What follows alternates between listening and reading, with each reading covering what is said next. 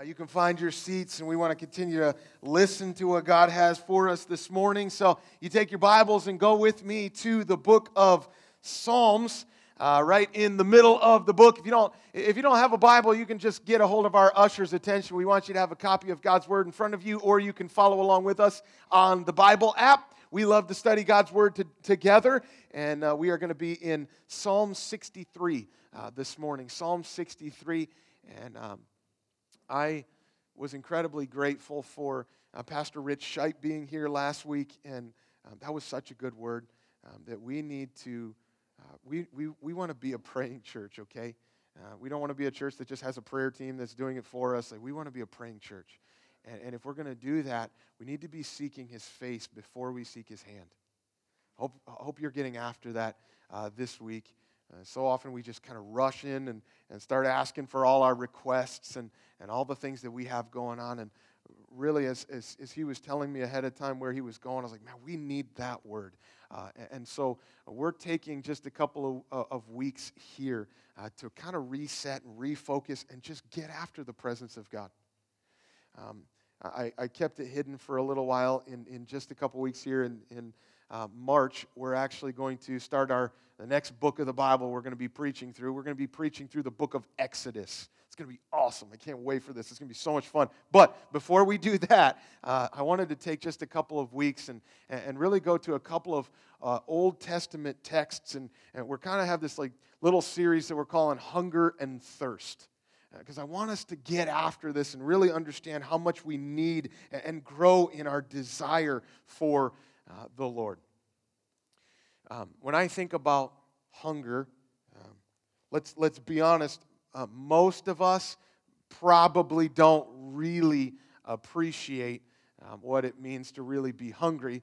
Uh, but some of you have experienced this to some extent. Those of you who have ever been on uh, some sort of, of a diet, um, especially the kind where you, you can't eat at certain you, ever done the intermittent fasting thing? That's like the worst where you get like all sorts of time in the day that you're not allowed to eat. And so when you're that hungry when you're so hungry that you start getting kind of uh, easily agitated and irritable we say you're not just hungry but you're you're hangry. Has anybody ever seen this in your household? This happened to you? Okay, this has not happened to me, but it has happened to our kids, um, especially the boys. I don't know what it is about the boys. Uh, man, my youngest, Javen, like this happens all the time where he just gets like super cranky and, and fussy and he's screaming and yelling about everything. It's like this little monster comes out, and yes, sometimes he just needs some discipline. Sometimes we're like, legit, the kid just needs some food, right?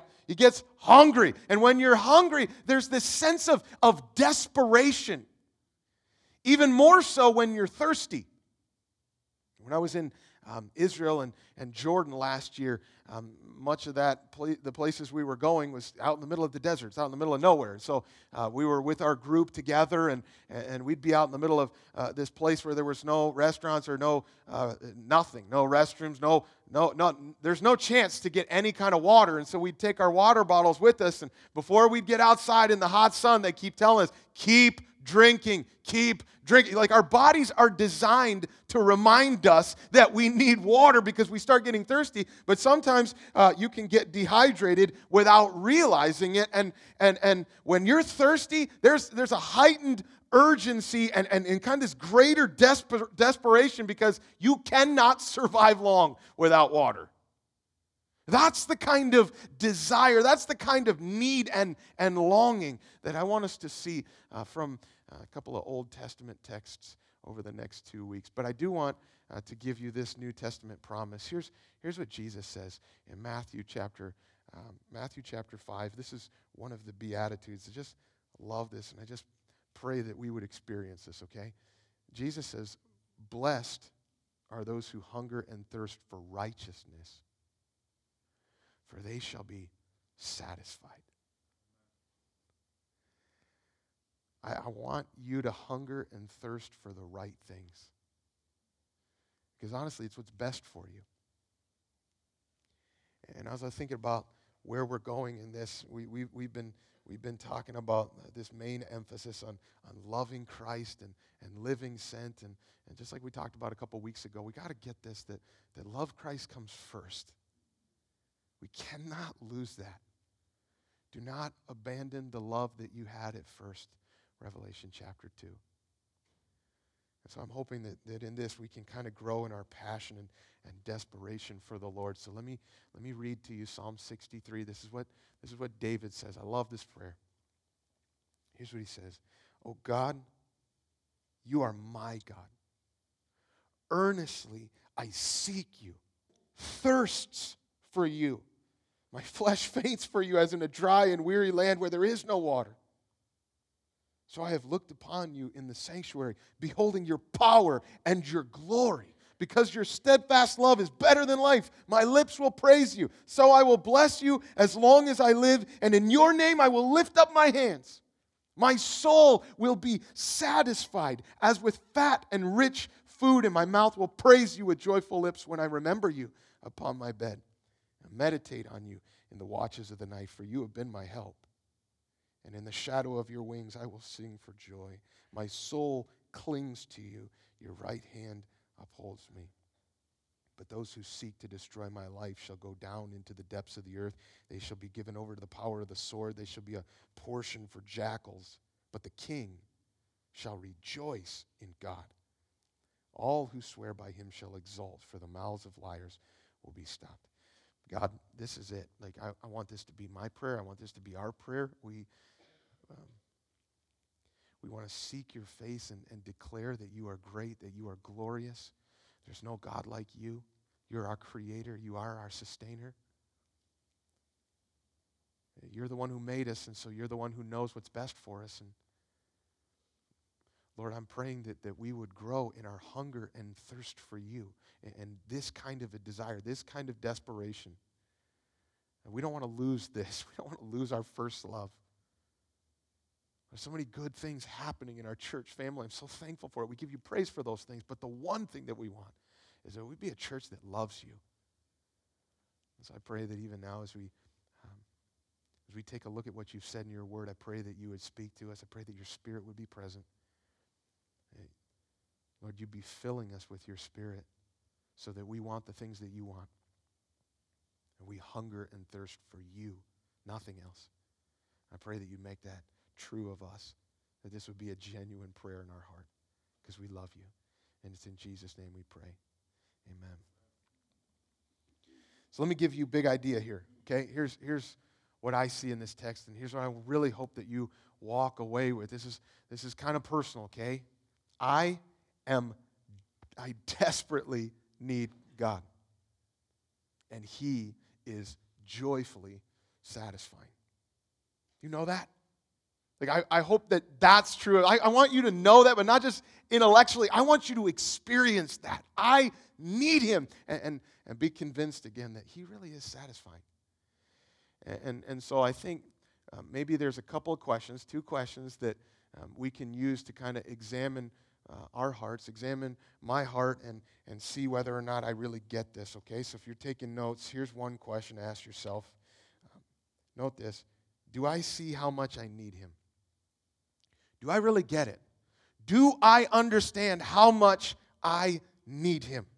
Verse 1 is making it personal. He says, Oh God, you are my God. This is a, a personal relationship, and, and David is really inviting you to pray this for yourself and examine, examine your heart and see if this kind of pursuit is, is true of you, if you really long for Jesus in this. And, and verse 1 is so full of need and desire. He says, I, I earnestly, I, I seek you. That, that word seek means he's, he's trying to get something, he's, he's reaching for something that he, that he wants or, or desires. I think about my little man Javen again, and, and, and we're in the state stage of life now where he can reach up onto the counter. It's really dangerous time in our household, and especially when there's things that he wants, like cookies or candy, and, and, and he's reaching for it to try to get it. And if he can't reach it, he's going to go find a, a stool or a chair. I mean, bless his little heart. He's not giving up, right? He's like, he's determined, I'm going to get what I want. That's the picture uh, that David is saying right here is, is I, I want you, I'm, I'm reaching for you, I'm trying to get to you, and, and my soul, my soul thirsts for you. The, the, the, Hebrew word for soul there is an interesting word. It could be translated life or, or breath or being. It's kind of this all encompassing word of, of, our, of our inner man, the inner self. It's what, it, it what makes me, uh, uh, the part of me that thinks and, and feels and wills and wants. It's, it's what makes me me. It, it's, it's, it's deeply personal. It's who I am at the core. Everything in me, everything inside me, David says, thirsts for you. Thirsty. I long for you. I yearn for you. I want so badly to be in your presence. That's what I want. And the poetry just keeps increasing. He says, My, my flesh faints for you. So it's not just, not just my soul, everything in me. Now it's even my body. This desire is impacting and ev- affecting everything. It's all of me. And he says the desire is so strong that it's making me physically weak. Like, I, I, I want you. The idea is I, I, am missing somebody that's not here. Okay? We, we, we would say, uh, I, I, I miss you so bad it hurts. I think about the time where Carissa and I were engaged long time ago when I had a lot more hair, and and and we our all of our engagement was long distance. She was in Massachusetts, I was in Indiana. We were engaged for six months. And I got to tell you, that took its toll right? And, and, and after a while, like we, we grew to hate airports because we always had to say goodbye. And, and, there was just this longing, this desire to the point where it's like, man, it just hurts. I miss you so bad. That's the idea. That's what David is saying here. God, I want to be with you so bad it hurts, and I can't make it without you. Like, like when's the last time you found yourself praying like that? I want to be with God. He says this, this longing, this desire, this thirst, it's like being in a dry and weary land where there is no water. So, so remember, um, there's, there's context here. David is writing this in, in, in, a real time in his life, in a real place. And, and um, the context of this might actually help us kind of appreciate um, his experience and, and why he's thinking this way. And so if you look at the top of, uh, of Psalm 63, right up there at the heading, uh, there's, there's this heading that kind of that says that uh, this is a, a psalm of David. You see that? Uh, a psalm of David when he was in the wilderness of Judah. So David is writing this from the wilderness, meaning this is either happening when he's running away from Saul, or maybe even later in his life when he's running away from Absalom. So you remember, Saul was the first king of Israel. I mean, he's, uh, not a very good guy, did not have a heart for the Lord. And so God said that he was going to come, he's going to take the kingdom away from him, and uh, he was going to give it to David. He anointed David king.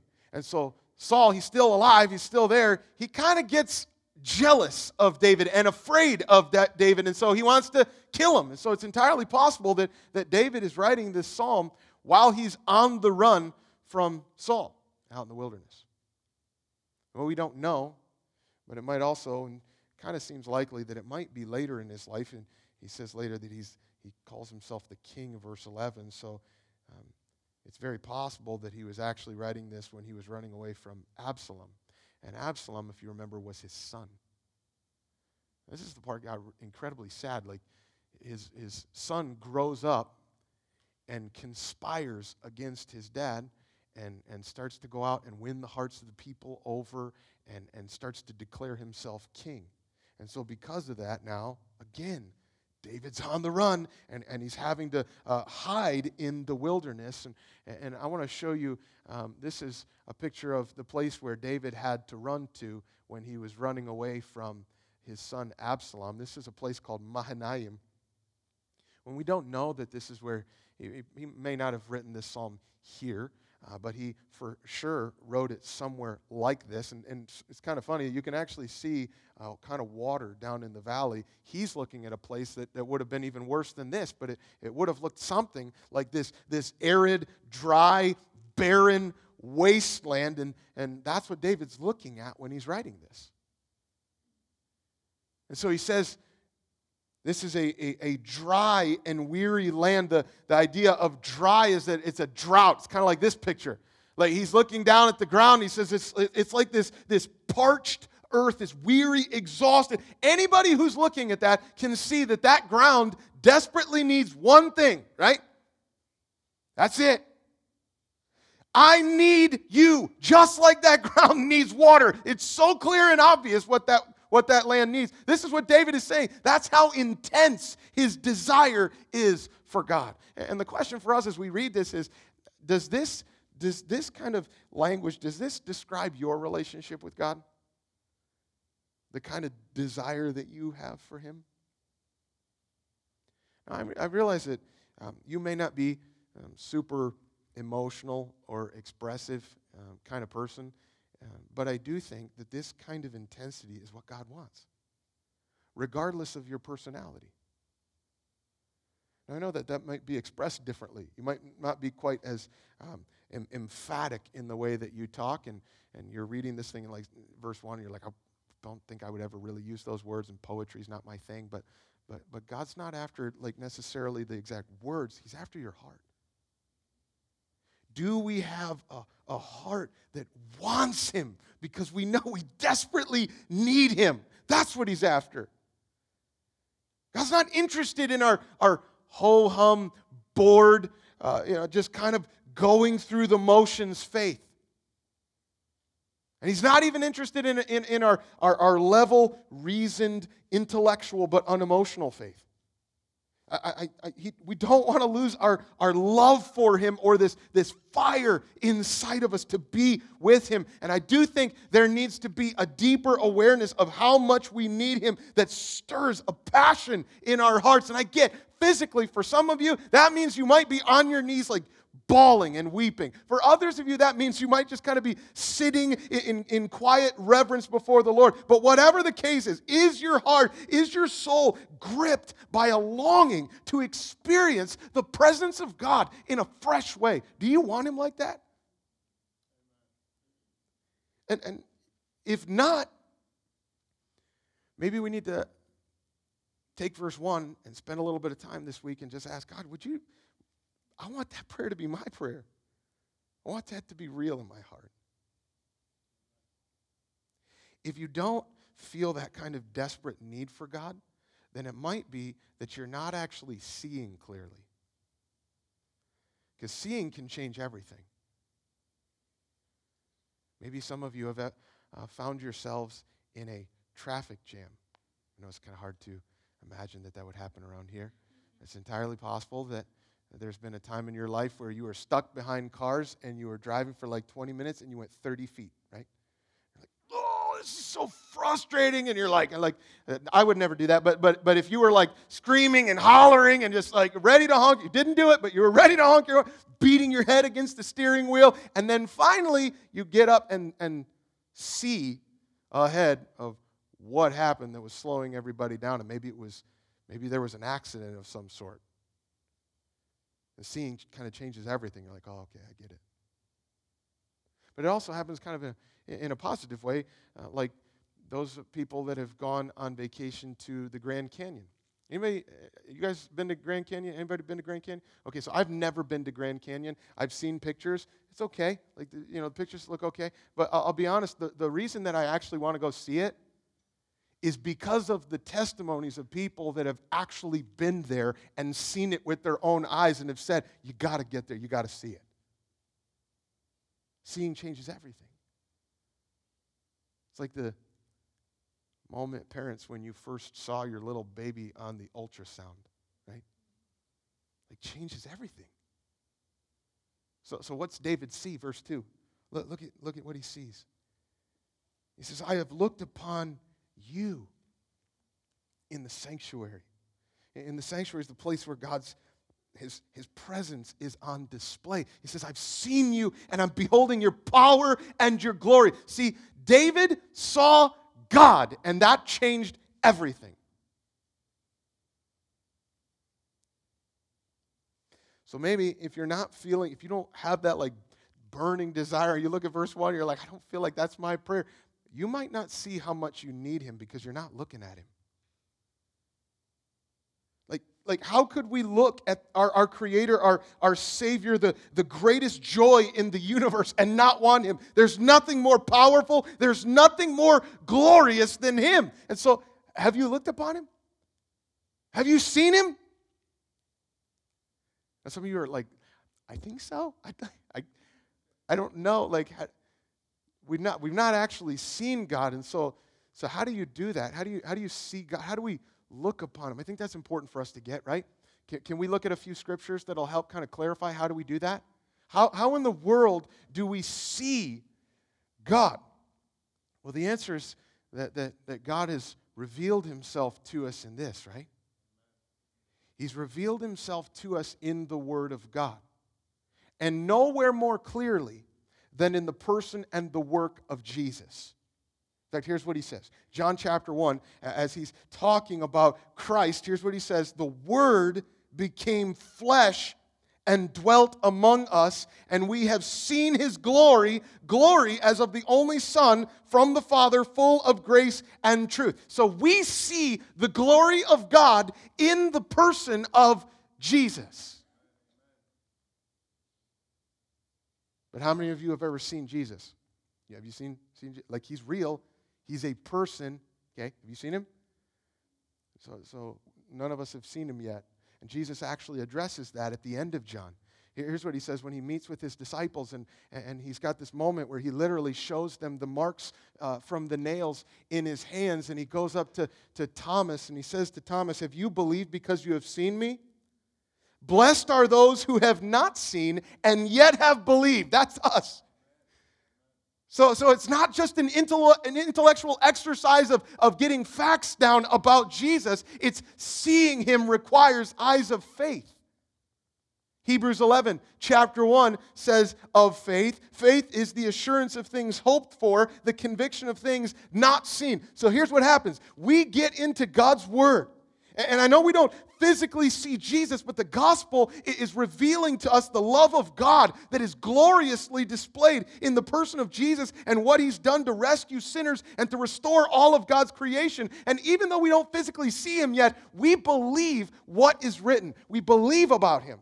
But, but then it gets even better. This is so awesome because here's what Paul says 1 Corinthians chapter 13. I love this. He says, For now we see dimly in a mirror, but then face to face. I know you don't see him now, but what he's promised us is that there is one day, there is coming a day when we are finally going to see him and we are going to look at his face. And looking at Jesus changes everything.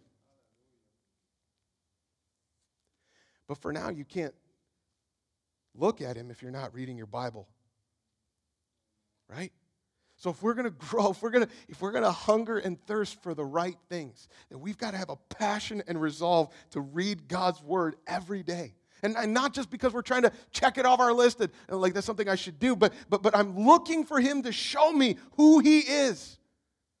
How, how do we see him? How, do we get a, a bigger view of God? How do we grow to love him? How do we get a fresh excitement about him? It's when we open this up together on Sundays and when you get into it for yourself on Mondays. Let's get into God's word. Go read, go look upon him in his word. Here's what you're going to find. Here, here's what David found, verse 3.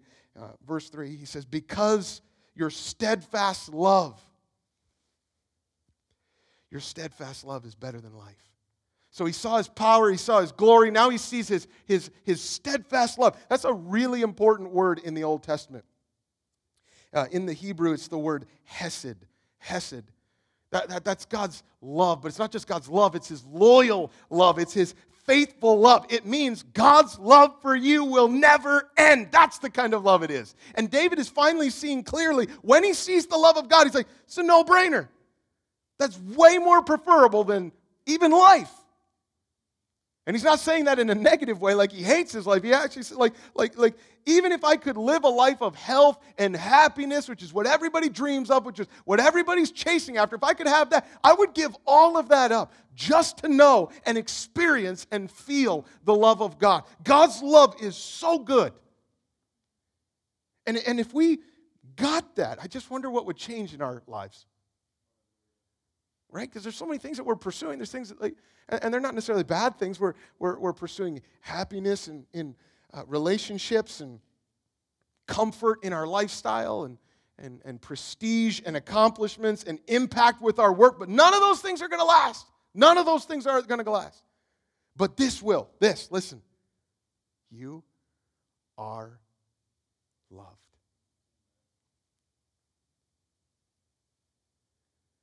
That in Christ, it doesn't matter what you've done or ever will do, nothing is going to change that. His love is always going to be there with you, it never ends. So, can you see how much you need Him? Once, once you see, you end up worshiping. That's, that's what David does. Once, once I see your steadfast love is better than life, my, my lips will praise you. I will, I, I will lift up my hands. See, when I, when I step back and see God, I want Him. I need Him. I praise Him. There's a passion that I can't contain. I, I, I have to express this, which is why we sing. Do you know that? Like, I know you come here, we just do it every week, and so maybe you've forgotten why we. The reason we sing together is because we've seen God and we know that He is worthy of it. And the reason we lift our hands is because we know I need you. I'm expressing my praise to you, and I want you to get all of the glory. You deserve it. So, so as a church, I, I just praying that God is going to do a work here, set a fire down in our soul that just bursts forth in worship when we see how much we really need Him. We need Him. But here's the second question I think we need to uh, examine our own hearts. Note this Do I rejoice when I think about Him?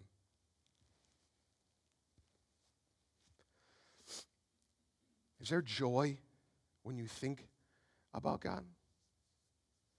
I love verse 5. It's such a cool verse.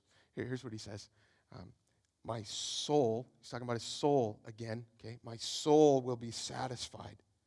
In, in, verse 1, he said, my, my soul was seeking and longing for God. Now he says, My, my soul is satisfied. It means I, I, I'm, I'm full. I've had plenty. I've had enough. I'm, I'm, I'm filled up, all right? I'm filled up, he says, as with fat and rich food. Now, that just sounds kind of wrong to us. Like most of us like buy things that are fat free, right? So it's almost like God needs to kind of update his, his marketing uh, campaign here like that. We don't see a whole lot of ads that are like, come get your fat foods and, and, and um, you know, like we've got all the stuff that's going to clog your arteries and, and like i know that doesn't really sound enticing for most of us that are at least trying to make it sound like we're interested in eating, eating healthy and um, in public when, you, when, when we read that out it's like you know i will I will be satisfied as with fat food. And in front of everybody else, we're going to be like, that's so gross. Um, but honestly, okay, honest, I think most of you are probably a lot like me. And um, I secretly wish that I could eat ice cream every single night. Man, that would be awesome. Just give me the fat stuff, right? So maybe, maybe this uh, metaphor actually does still work in our culture. Obviously, what he's trying to say is this is it's the best food. This is the stuff that's, that's rich and full of flavor. It's, it's the stuff, I want you to think about the stuff that just makes you salivate, like, like hearing the sizzle of a steak on a grill or, or, or slabs of, of thick, juicy bacon or, or um, seeing the hot and ready sign up, up in the window of those just melt in your mouth warm Krispy Kreme donuts or, or, or um, have you ever been to uh, great American restaurants? And get the Aussie rolls, like just keep those bad boys coming, right? And, and I don't know what it is for you. It might be guac, it might be sushi. I don't like whatever your jam is. Like that's what I want you to picture. I know you're like you're killing me, man. Okay, so so here's what he's saying. I get the best food and I've eaten my fill. I'm so satisfied. That's what it feels like to be in God's presence. When I get to be with God, I'm so full and overflowing. So, so much so that, that my mouth will praise you with joyful lips. Because when, when a soul's satisfied, it, it overflows with gushing lips of praise. Is that what happens when you think about God? Honestly, I need to ask myself do I, do I rejoice when I think about God? Maybe I need to ask myself do I think about God? Or when? How often do I think about God? David says, verse 6 when, when I remember you upon my bed, when I meditate on you in the watches of the night. Just don't forget, okay? Um, things are horrible for David right now. It's like, this is not a good time. He's, he's on the run. He's, he's, he's hiding. Uh, he, he's not home. So it's got to be hard to sleep and kind of tossing and turning and, and laying awake at night and just really easy to give into your fears at night, right? But what's he thinking about? Come on, tell me. When, when, when life has you laying awake at night, are you thinking about God? Because David, in the midst of this, he says, I think about you. I think about verse 7. You've been my help. He's remembering the fact that God has not left him alone. And he's been there for him to help him out.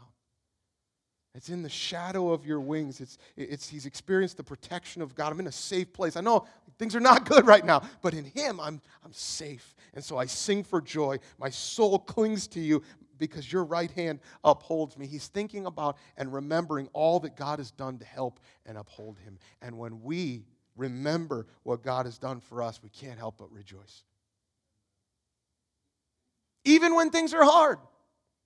Because he says, verse 9, verse 9 and 10, he talks about what's happening. And he's like, those, those people that are seeking to destroy my life, don't forget, he's running. They want to kill him. But what's going to happen to them? They're going down.